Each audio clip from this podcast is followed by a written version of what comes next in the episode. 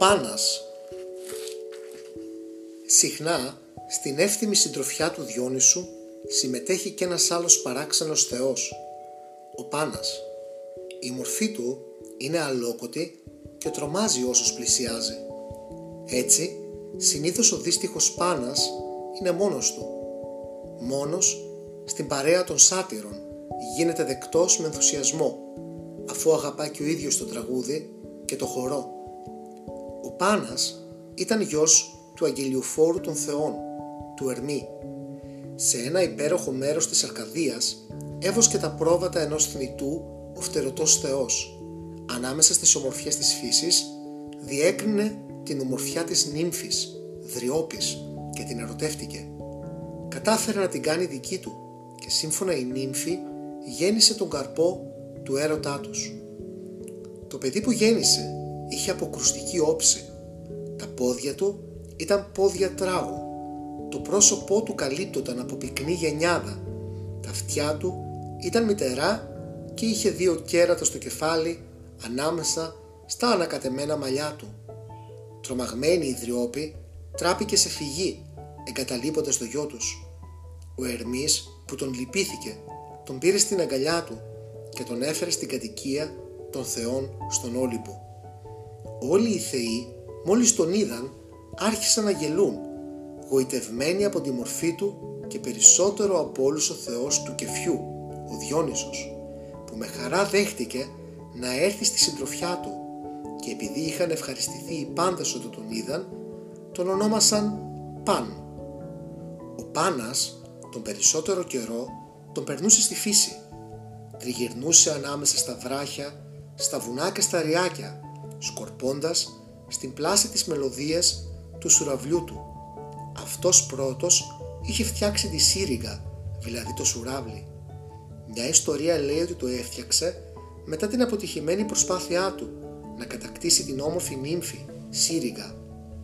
Καθώς την καταδίωκε και εκείνη προσπαθούσε να του ξεφύγει, βρέθηκε μπροστά του στο ποταμό Λάδωνα. Η σύριγγα οικέτευσε τον Θεό τον ποταμό να την γλιτώσει και εκείνος τη λυπήθηκε. Τη στιγμή που ο Πάνας άπλωνε τα χέρια του για να την πιάσει, βρέθηκε να κρατά αυτή την ωραία ενύμφη, ένα καλάμι.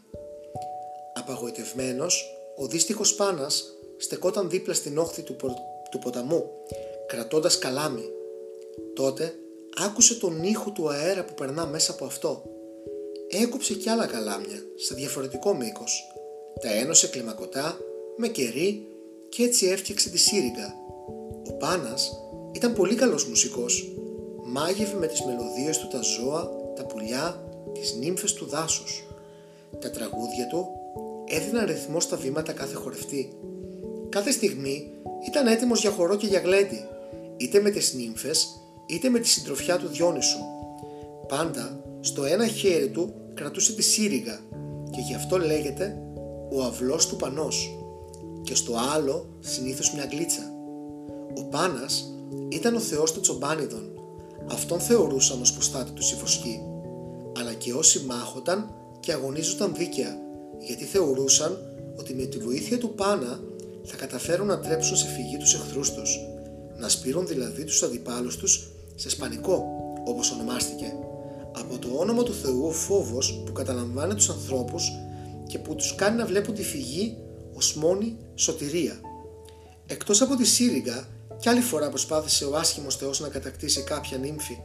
Μάταια όμως, ούτε η νύμφη ηχό που με τη μελωδική φωνή της τον σαγίνεψε δεν θέλησε να ενωθεί με τον τραγωπόδαρο θεό. Και για να την εκδικηθεί, έβαλε τους προστατευόμενούς τους τους τσομπάνιδες να επιτεθούν στην άτυχη νύμφη. Μόνο η νύμφη πίτη δέχτηκε να μείνει μαζί του.